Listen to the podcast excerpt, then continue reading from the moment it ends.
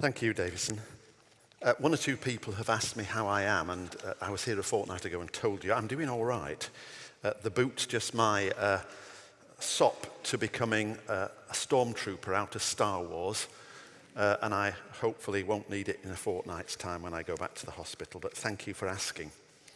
The story of Zacchaeus, or Zacchaeus, very well known. Do you want evidence of how well known it is? Yeah, that, that was the right answer, yes. Thank you, Daniela. Okay, I'll start, you join in. Now Zacchaeus was a very little man, and a very little man was he. He climbed to the top of a sycamore tree for the Saviour he wanted to see. Yeah, that's enough, that's fine. Uh, before we turn to this story in uh, Luke nineteen, Luke is the only gospel that includes this story of Zacchaeus.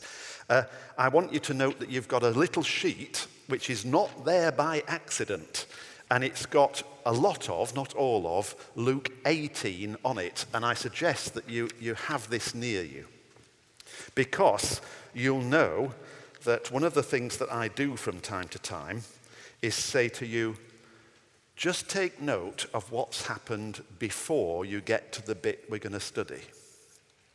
Okay? And that's what we're going to do for a little while here at the start of this, this sermon.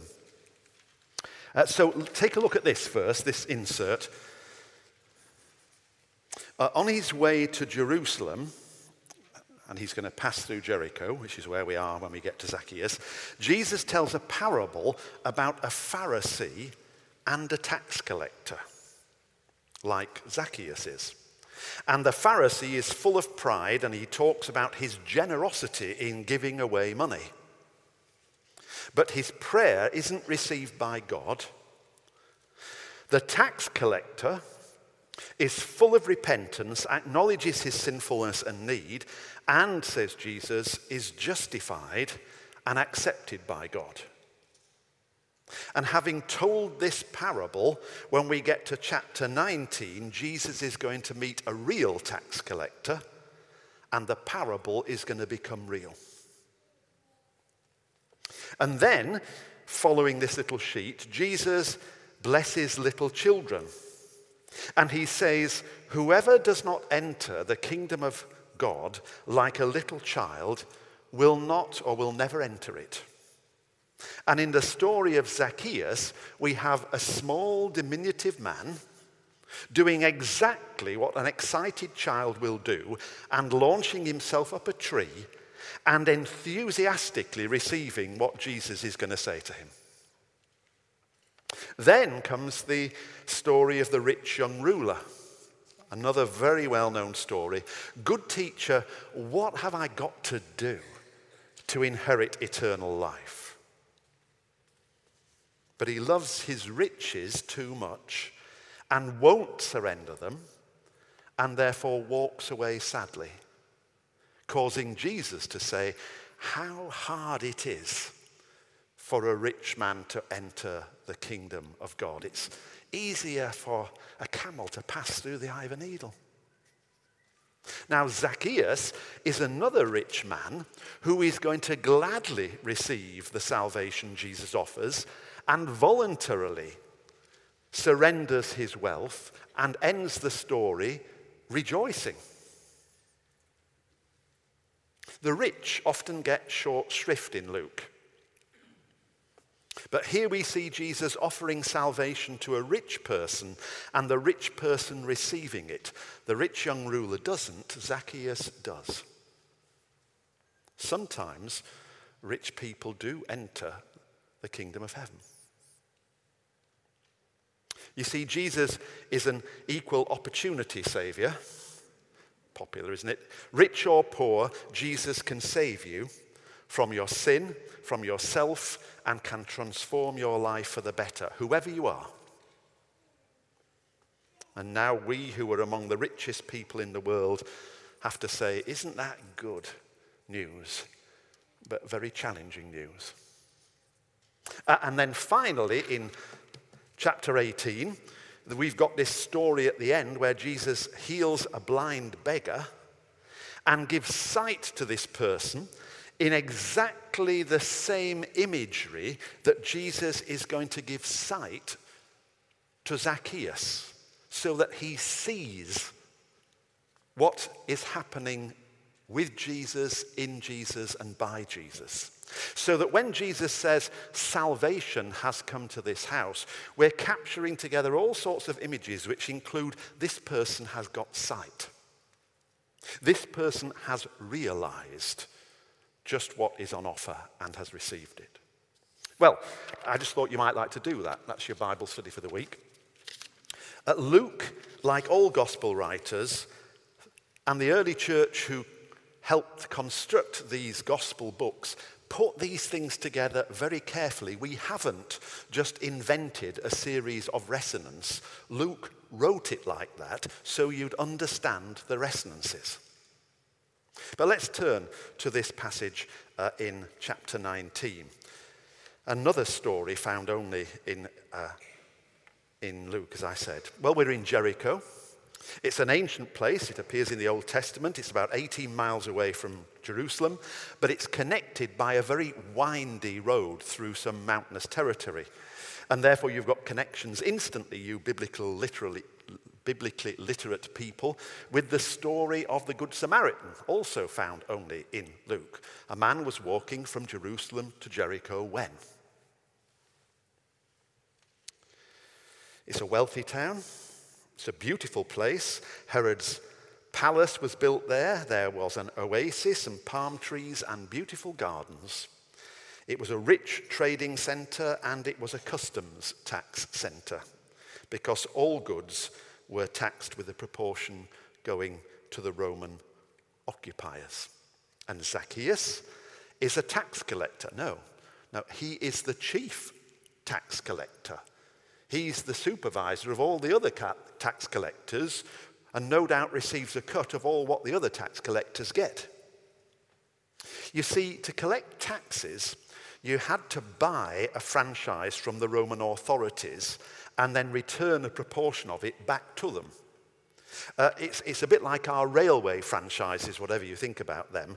They're auctioned off to people who bid for them, and therefore, you gave the Romans the levy that they asked for, we want X percent, and then you could keep the rest.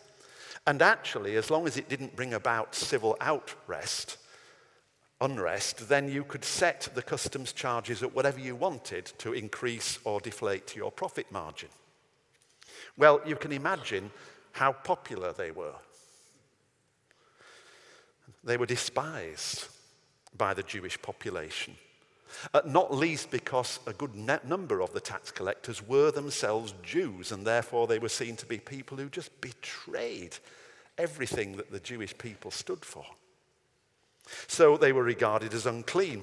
Uh, one reason why the tax collector in the parable in chapter eighteen that we've just looked at stood outside the temple is not because he didn't want to go in, he wouldn't be let in. You don't let unclean quislings go into a holy place of God. They were outcasts, and good Jews wouldn't associate with such people in case they became tainted themselves. They were regarded in Jewish uh, rabbinic law in the same way as you were meant to uh, approach a prostitute, or not approach a prostitute. In fact, some rabbis taught that it was okay to lie to a tax collector in order to protect your property and goods.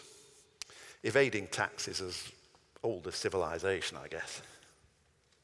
Well, let's look a bit more closely at this well-known story, and it's a bit of a scattergun approach this morning. I'm going to cover quite a lot of things quite quickly, and my hunch is that for ninety-nine percent of people in the room, ninety percent of this will go past you, and you'll say, well, that's quite interesting, but it doesn't pertain to me, but ten percent of it will affect about ten percent of the population where they'll say, he's talking to me this morning. So listen to everything just in case. Why does Zacchaeus climb the tree? Don't be stupid, Martin. He's short. He's four foot two in his stocking feet. He's smaller than that John Wesley bloke whose statue's downstairs. There's a crowd of people there. He wants to see Jesus. He can't. Crowds are sometimes really helpful and encouraging. You're in a crowd with a football match, and they score a goal, and just to be together is fantastic. Now, I'm a Leeds supporter, so I wouldn't know anything about that. But if you're like Tony and Francis Miles, you'll celebrate lots of goals, and to be in a crowd.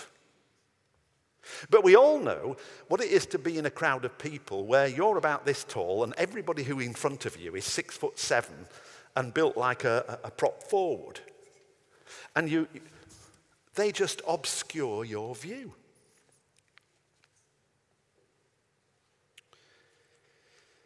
And uh, they obscured Zacchaeus' view. Even the crowd sometimes, uh, sorry, just I'm, I'm just thinking aloud here. If you go back to chapter eighteen, the story of the man made uh, with sight to see, man born blind, uh, see, you start that, if my memory is correct, with, and he can't get to near Jesus, and he has to shout out, and people keep saying to him, just shut up, shut up. Or, or take the story of, of, of the children, where even the disciples now start to try and protect and shield Jesus from these people who want to bring their babies. And Jesus basically says, get out of the way. Let the, let the little children come to me. Crowds sometimes encourage, but they sometimes are a barrier. And they're a barrier here. And I just asked the question in this scattergun sermon. Are we as Christ's crowd here in this place, with our multiple ministries and efforts for the gospel, a helpful or an unhelpful group of people enabling people to see and encounter Jesus Christ? Wesley's, John Wesley's repeated phrase was, I offered them Christ. In our groups and in our worship, a key question is, if people say to us, we would see Jesus, are we allowing them to see Jesus? Or somehow are we in the way? What's the first thing that Jesus says to Zacchaeus? Well, look at the text. The first word Jesus says to Zacchaeus is, Zacchaeus. Jesus knows his name, and Jesus calls him by name. Do you know that Jesus knows your name and calls you by name? He died on the cross for every soul on earth that's ever been, but he also died for you. Many people choose to follow Jesus, but they can only do so one by one. Have you chosen to follow him yet? Have you heard him call your name? Well, there's no suggestion in this text that Jesus knows uh, Zacchaeus' name supernaturally. He probably saw this little man climb a tree some way up the road, and as he's walking along with a group of people, he turns around and says, Who, who's that bloke up there? Him? He's called Zacchaeus. Don't bother yourself with him, Lord. He's scum. A tax collector. Look, when we get there, just walk on the other side of the road. And Jesus heads right for him. He stops and looks up at the little man in the tree. Zacchaeus has climbed up the tree to look at Jesus, only to find that Jesus is having a good look at him. You see, Jesus Christ is the one-person search and rescue team par excellence. In our testimonies, we often say something like, I found Jesus, when in fact, more accurately, we realize that Jesus is searching and finding us. Our critical choice is whether or not we're going to allow ourselves to be found. Yes or no? Zacchaeus, come down. Do you know that when Jesus calls us, in one way or another, all of us have got to come down? Down from our high horses, down from our inflated opinions of ourselves, down from our own protestations that we're not really all that bad. Only when we reach a kind of inner tiredness with who we are and how we are, and there's the flickers of a desire to change and be changed. And somehow, in all this slipperiness of language, we come down. That's when Jesus can do business with us. Zacchaeus, come down, for I must stay at your house tonight. Jesus invites himself into our space, our life. And our role is to simply open the door and say yes, or shut the door and say stay outside. Zacchaeus says yes straight away. Do you know he nearly ripped Jesus' hand off? He didn't run a bed and breakfast, as far as we know. He might not be used to having visitors, but he says yes. He's longing to receive Jesus into his space, his place. What's his? Are we? What happened in the conversation over dinner between Zacchaeus and Jesus? We have no idea. Because I guess there are some things that Jesus says just to you and only you know, and that's enough. What we do know is that Zacchaeus was profoundly changed by whatever happened. So notice this, Zacchaeus stood up and said, and I just want you to note in this kind of passing scattergun sermon that in Jewish society, a little bit like a wedding reception, when somebody stands up and says something, they're going to say something that matters. They're going to declare something.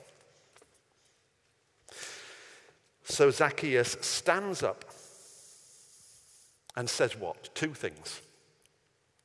He stood up and said, look, Lord. Lord from the lips of Zacchaeus for the first time in the story. He's probably heard rumors of this traveling rabbi, probably heard stories of his teaching and healing recited to him. Perhaps he's even heard stories that this man befriends outcasts and has a peculiar way with meeting with people that no one else wants to bother about. He might have even heard that some people are whispering, could this even be the Messiah of God that we've been waiting for? That's why he so wants to see Jesus when he hears he's coming through town that he climbs up a tree. And now he makes his own mind up. Whatever's gone on between them, after dinner he stands up and he says, look, Lord. Here and now, I give half my possessions to the poor, and if I've swindled or cheated anyone, I'll pay them back four hundred percent. And I just note how unlike some of us that is. Often for us it's, I wonder how little I can get away with. I wonder how little change I've got to make before I can be regarded as a Christian, but still sort of keep this over here.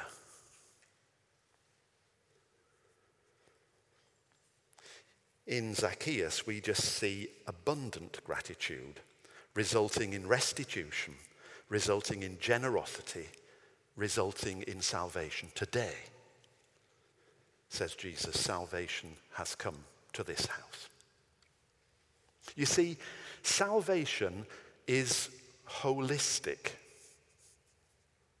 It's got to do with the personal, yes, and it's got to do with the social.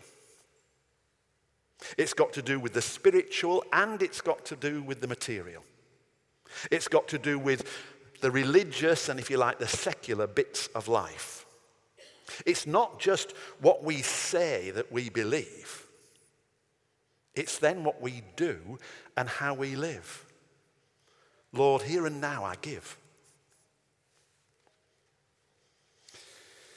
I will give half of my possessions to the poor. In other words, I'm going to start living a completely new way. What we're seeing is a turnaround life. Uh, for those of you who like common Greek words, a metanoia experience, where someone is orientated towards this and they encounter Jesus, and now it's this. For the benefit of people listening to this, and I haven't a clue what I've just done, I've just done a small pirouette. Perhaps, well, if that's what salvation means, has salvation come to you? The West is full of people who can recite the Apostles' Creed and then completely ignore it. The West's also full of people who wouldn't know what the Apostles' Creed is if it jumped up and bit them. But notice this, that Zacchaeus, Jesus doesn't say to Zacchaeus in the tree, if you give away half of your money, Zacchaeus, and if you repay people twice, no, no, four times, what you've swindled from them, then I'll come to your house and then we can have a talk. No, no, no. What Jesus says is, I must come to your house, and what happens, happens. And it's the same with us. We tend to say, if I can just get my bad habits sorted out, if I can just reform myself, if I, if I can just sort my life out, then I can do business with Jesus Christ. Wrong way round. Zacchaeus didn't have time to tidy up and put the things he'd rather see in his house away before Jesus got there. And neither do we. Jesus invites himself into our lives as we are and says, yes or no. So this gospel passage poses several questions to us. You are known by name. Do you know Jesus by name? The Son of God is seeking you. Is it time to allow yourself to be found or found anew? Perhaps you're still acting as if you need to get things right in your life first, and suddenly you realize that's not going to be the way it happens. Perhaps you need to recognize coming down from some kind of puffed up self-image and do business with a Jesus who calls you down and looks you in the eye with love and with acceptance and offers a way forward. And perhaps today you've realized that salvation is not just what you say, it's what you do and how you live. If so, how might people know that salvation has come to your house? Has salvation come to some in our house today? If so, we rejoice. Amen.